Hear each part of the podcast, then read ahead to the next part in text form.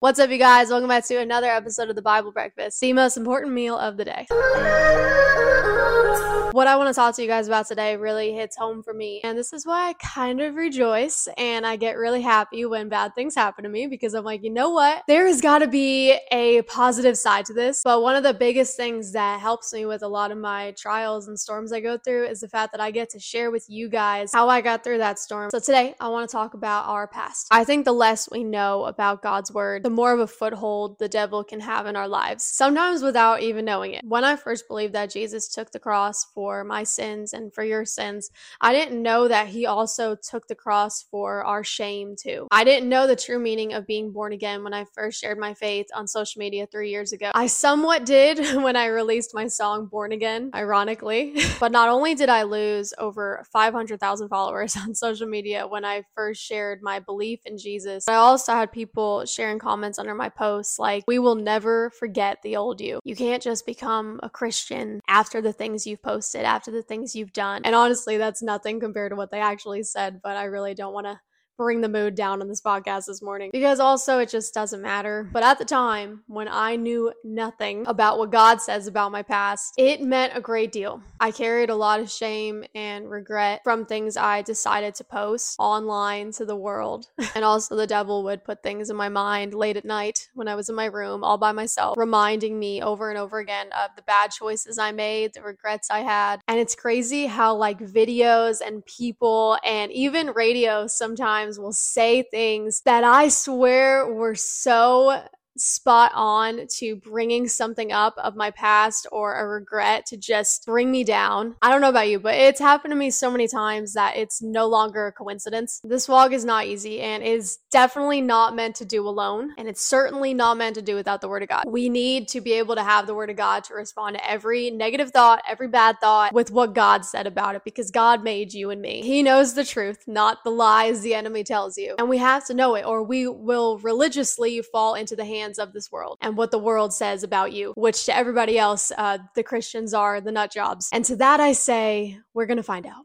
I feel like that's so cocky to say that, but it's like, come on, man. I feel like the devil is just not hiding anymore. But I will say, so many people are coming to Jesus. But, anyways, this morning, I wanted to dive a little deeper into what God says about your past and what the devil doesn't want you to know. Number one is something I found that a lot of believers don't know, which kind of surprised me, but God literally forgets our past sins. Like, there is literally a verse that says, Your sins I will remember no more. And to that I say, Amen. Thank you, God, because oh my goodness, I'm just so thankful when He looks at me, He does not see my biggest regrets and the things that I had carried on my back for so long by myself. God took those on the cross. When He looks at you, He doesn't see what you've done. He sees where He wants to take you, what He wants to do through you. I've said that on a podcast before. Sorry if I ever repeat myself. But sometimes we need to hear things over and over again until they click. Like I, have heard so many verses that I'm just like, oh my gosh, I've heard that so many times that doesn't do anything for me. And then that one pastor says it and it just hits so different. And I'm like, and it comes at such a timing that you're like, I will never hear or look at that verse the same ever again. Isaiah 43 25 says, I am he who blots out your transgressions, and I will remember your sins no more. God is on your side, and God is not going to hold your past against you. 99% of these movies in our heads that we play about things that could possibly happen, or things about our past that probably didn't even play out as bad as the movies in your head are making them seem like. And if something from your past makes it into today and is physically affecting your walk with Jesus, like there is something physically from your past that has made it way into today. Take heart because God is going to use that thing for good. And it may not seem like it right now. And it may be something you don't want anyone to know about, but God's got your back. And I know that sometimes hearing that in a really scary situation, like, doesn't help at all. But I can tell you there's a lot of things I didn't want to come to the surface at the time that I look back and I see what God did. And I also just remind myself that this walk isn't about me, it's about what God is going to do through me to lead other people to salvation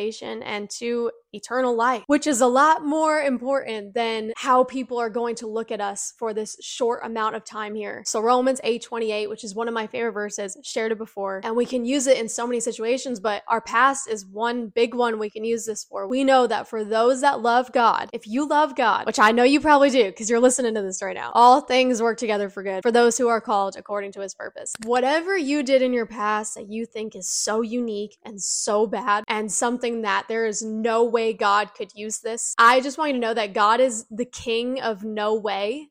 when we see there's no way, he's like, dude, I see like 15 ways. Why don't you just sit down and let me do a work in you and in your life? He's going to use it for good if he's going to use it. And he knew about your past when he called you. He's God. So, Isaiah 43 18, I love this one. Forget the former things, forget about them. Do not dwell on the past. God is like, literally, stop sitting on your couch thinking about what you did in the past See, I am doing a new thing, which is the next part of the verse. See, I am doing a new thing. Now it springs up. Do you not perceive it? I am making a way in the desert and streams in the wasteland. God is the king of restoration. And honestly, I am, and I mean this not a cocky way, I am living proof of that. I don't know if you've seen me before I gave my life to Jesus, but the number that God did on me, and I'm so thankful that everyone got to see that. Sometimes I feel shame, you know, that I have certain things online that do not align with God, but my testimony is so public. People got to literally watch what God did in me, what he did for me, and had so many people going, "How is this the same person?" And to that I say, "Yes, I know. I I say the same thing. I see old videos of me and I'm like, who literally is that? so, no matter what anyone says about your past, whether that's your family, your aunts, your uncles, your cousins, your friends, your old friends that claim they know the real you, which I have heard so many times, we know the real you. I want to tell you today how laughable that is because God knew you before you ever walked on this planet. God knows the real you and He knew you before anyone else did. He also knows who He created you to be. So, don't ever say, like, I can't do that. There's no way that God would use me for that. You have no idea what you're capable of. And if you ever feel like God is putting you in a situation that you're like, I am not capable of this, He knows you're capable of this, or He wouldn't have put you in that situation. But when it comes to our past, we all have one. We all have something we're hiding. We all have a big secret we all have shame. You don't get to live on this earth without it doing a number on you. And I'm glad it did such a number on me that I ran to Jesus. Anyone listening to this, we all have things that we wish we could go back and change. Even in our walk with Jesus, I don't think that's talked about enough. Like I have I have regrets since I found Jesus that I look back on and I'm like, why did I do that? I thought my life would be cupcakes and rainbows when I found Jesus and I wouldn't have any more regrets. I would tell you that the more you grow in your relationship with Jesus, the less regrets that you will have when you let him transform your mind, when you let Him transform your heart, things of this world will be less desirable. And also, we'll get the fruits of the Spirit more and more in our walk with Jesus, which is patience, love, all the good things.